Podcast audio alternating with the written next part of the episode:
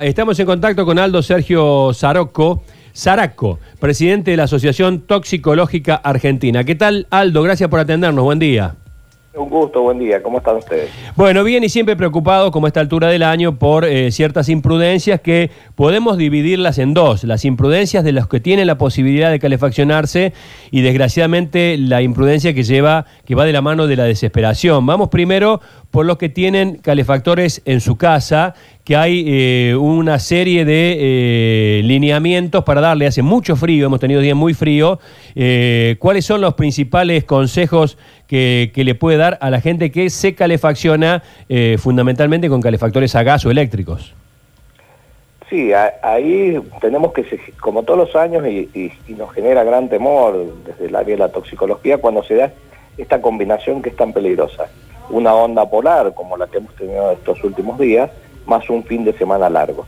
¿Eso qué genera este cóctel tan peligroso? Que nos encerremos, eh, escapándonos del frío, y permanecemos muchas más horas dentro de la casa, habiendo menor circulación de personas y de aire.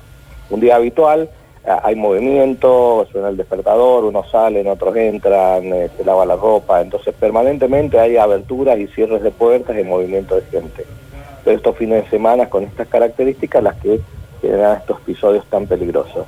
Tenemos que saber que toda llama encendida genera monóxido de carbono, en mayor o menor medida. Esto va a depender de cómo esté calibrado el equipo y cómo funciona ese, esa estufa o ese horno o esas hornallas o ese calefón, que va a hacer que produzca mayor o menor medida de monóxido de carbono pero siempre va a estar presente. En verano no nos damos cuenta porque hay mucho más aberturas, mayor circulación, entonces disipa más fácilmente este veneno que no tiene olor, no tiene color, no hay forma de que anuncie su presencia. Tenemos que saber, eh, por conocimiento, de que cuando hay una combustión de sustancias orgánicas, como es el gas natural, el gas de garrafa, pero también la leña, las brasas, el querosén cuando queman, que generan este tóxico tan peligroso. Por lo tanto, lo que tenemos que hacer es tomar acciones de prevención, que si estamos muy encerrados, lo que hay que hacer es tratar de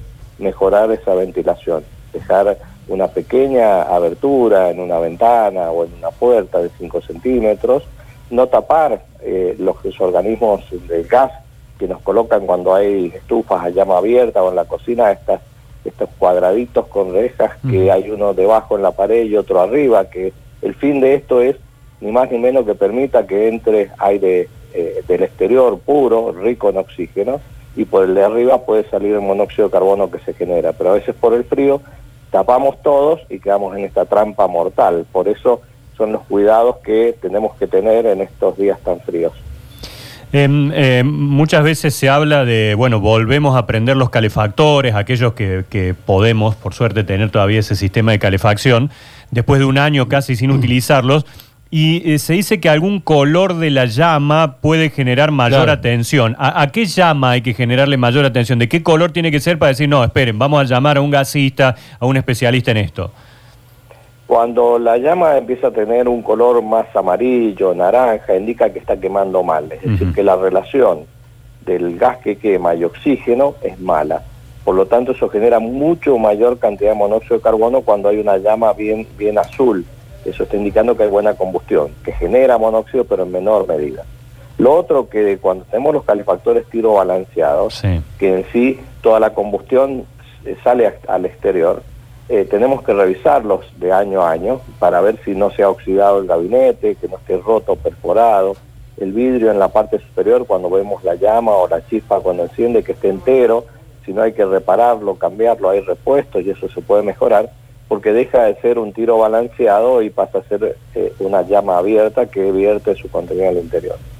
Saber que no tenemos que usar ni, ni las hornallas, ni el horno para calefaccionarnos, no están diseñados para calefacción generan bastante monóxido de carbono, ver que las chimeneas estén bien destapadas, que no estén obstruidas con papeles, con hojas, con nidos que pueden estar en el lugar, que estén muy bien permeables, y mucho cuidado con los calefones instantáneos, eso genera gran cantidad de intoxicaciones, entonces tratar de que el calefón instantáneo esté colocado en un lugar que esté aislado de la casa, no que no esté dentro del baño, que no esté en lugares donde hay muchas personas. Ese lugar donde se encuentra, tratar de dejarlo aislado, cerrado. Si está en la cocina, ver que esté bien conectado al exterior. Muchas veces el caño que une el calefón con el techo se ha oxidado, se ha podrido o lo sacaron para pintar y no lo han vuelto a instalar. Entonces todos esos gases quedan dentro de la cocina. Mantener ahí en la cocina la ventana un poquito abierta para que lo que se junta desde que, a la hora de cocinar, más el calefón cuando lavamos los platos, eso va generando mucho monóxido que en estos feriados que no hay mucha movilidad y estamos mucho tiempo, empieza a aparecer este, este aumento de concentración que el monóxido va ingresando por nuestros pulmones a la sangre y empieza a bloquear los glóbulos rojos de a poquito. Cuando hay pequeñas cantidades, este glóbulo rojo se va saturando a poco.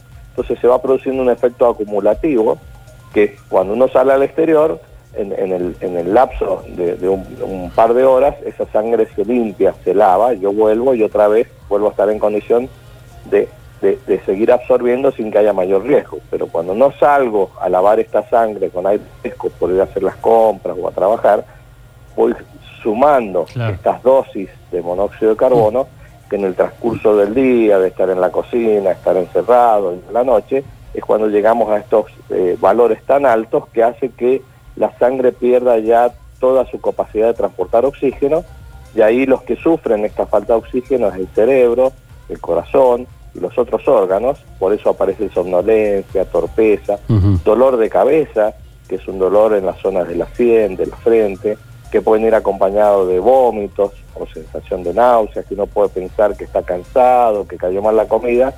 Si es invierno y tenemos estas condiciones, pensemos en monóxido de carbono. De estas nuevas eh, estufitas, digamos que uno eh, por ahí adquiere para, para, calentarse, que a lo mejor son económicas, eh, ¿hay alguna que, sea más recomendable o que bueno nos deje un poco más tranquilos para pasar el invierno? Las, más recomendables son los tiros balanceados. ¿Por qué? Porque toman el, el, oxígeno para funcionar desde afuera y el monóxido sale al exterior. Claro. Rinden menos porque se pierde mucho, mucha temperatura por este sistema, pero son las más seguras porque la combustión es totalmente externa, no, no hay eh, contacto interior. Sí las que no generan son las estufas eléctricas, pero ahí bien como, como mencionaban, que a veces están estos armados con un ladrillo y, con un alambre que generan como, como, una resistencia para que genera calor y calienta el ladrillo, hay que tener mucho cuidado porque ahí el riesgo es de incendio o de electrocución. Hemos tenido casos de, que se han electrocutado porque como genera tanta resistencia, saltan las térmicas, entonces refuerzan los tapones o la térmica. Entonces esto lo hace muy peligroso en el caso de recibir una descarga eléctrica para que, se pueda despegar y puede generar una lesión grave, o incendio.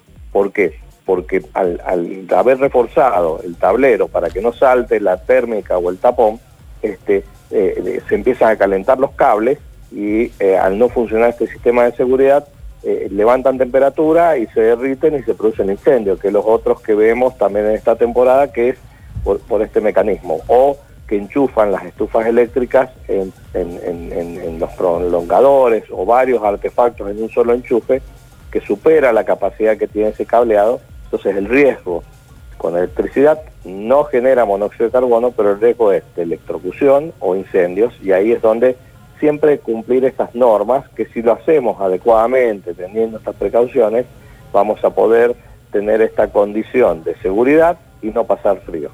Eh, sé que voy a hacer una pregunta que tiene una respuesta prácticamente imposible, pero ¿cómo hacen aquellas personas que eh, no cuentan muchas veces ni con luz eléctrica o no cuentan con gas, que se calefaccionan con fuego interno, con este o con la electricidad, eh, con el cable enganchado en algún elemento metálico que irradie calor? Eh, ¿Hay alguna, alguna salida posible para, para quienes tienen recursos casi nulos? Eh, el, tema del cable y de electricidad ahí es muy peligroso por el riesgo de incendio, ahí es prácticamente muy difícil. O de electrocución lisillana, ¿no?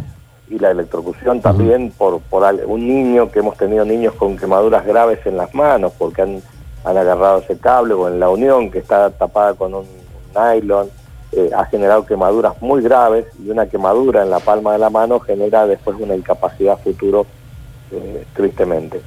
Eh, respecto al, uso de braseros o leña, lo que tenemos que tener, o las estufas a querosén, tener la precaución de que lo que es la maniobra de encendido y de apagado siempre se hace fuera de la casa. El momento en que uno enciende o prepara el carbón este, para después ingresarlo, tiene que ser siempre fuera de casa porque son los momentos donde mayor producción de monóxido de carbono, el frío, y cuando está la llama, al tocar esa superficie fría genera más monóxido de carbono. Eh, eso está demostrado que es así. Por eso lo que hay que hacer es encender o armar el brasero en el exterior una vez que se ha calentado el tacho, que se ha calentado la estufa, que ha logrado la estabilidad, uno la ingresa, tenerla en un lugar y con la precaución de mantener esta abertura de, ventanas. Antes las casas más antiguas tenían este, la parte superior de las puertas este, que permitía esta salida de, los gases. Hoy las casas son más bajitas, más petizas, este, no tienen eh, eh, este, esta posibilidad de, salida. Entonces tomemos la precaución de dejar un poco abierta la ventana, estos 5 centímetros para que haya recambio de aire, que entre aire rico en oxígeno al exterior y pueda salir un monóxido de carbono. Y sin dudas, a la, a, la, hora de acostarnos, poner más frazados, abrigamos más, pero sacar estos productos que se apaguen afuera, nunca dejarlos en el interior, porque ahí es donde quedamos más vulnerables. Al irnos a dormir no nos damos cuenta de los síntomas. Y si aparece dolor de cabeza, aparecen vómitos o diarrea, que a veces por esta falta de oxígeno a nivel de, la parte intestinal, este, si aparece alguna torpeza o una somnolencia, este, inmediatamente salir al exterior, llamar al servicio de emergencia para recibir el antídoto fundamental, que es el oxígeno. Eso permite eh, rápidamente recuperar los glóbulos rojos para que funcionen adecuadamente al deshacerse del monóxido de carbono. Bien. Eh, Aldo Zaraco, gracias por este contacto. Que tenga buen día. Ha sido un gusto. Gracias a ustedes y que tengan un lindo día.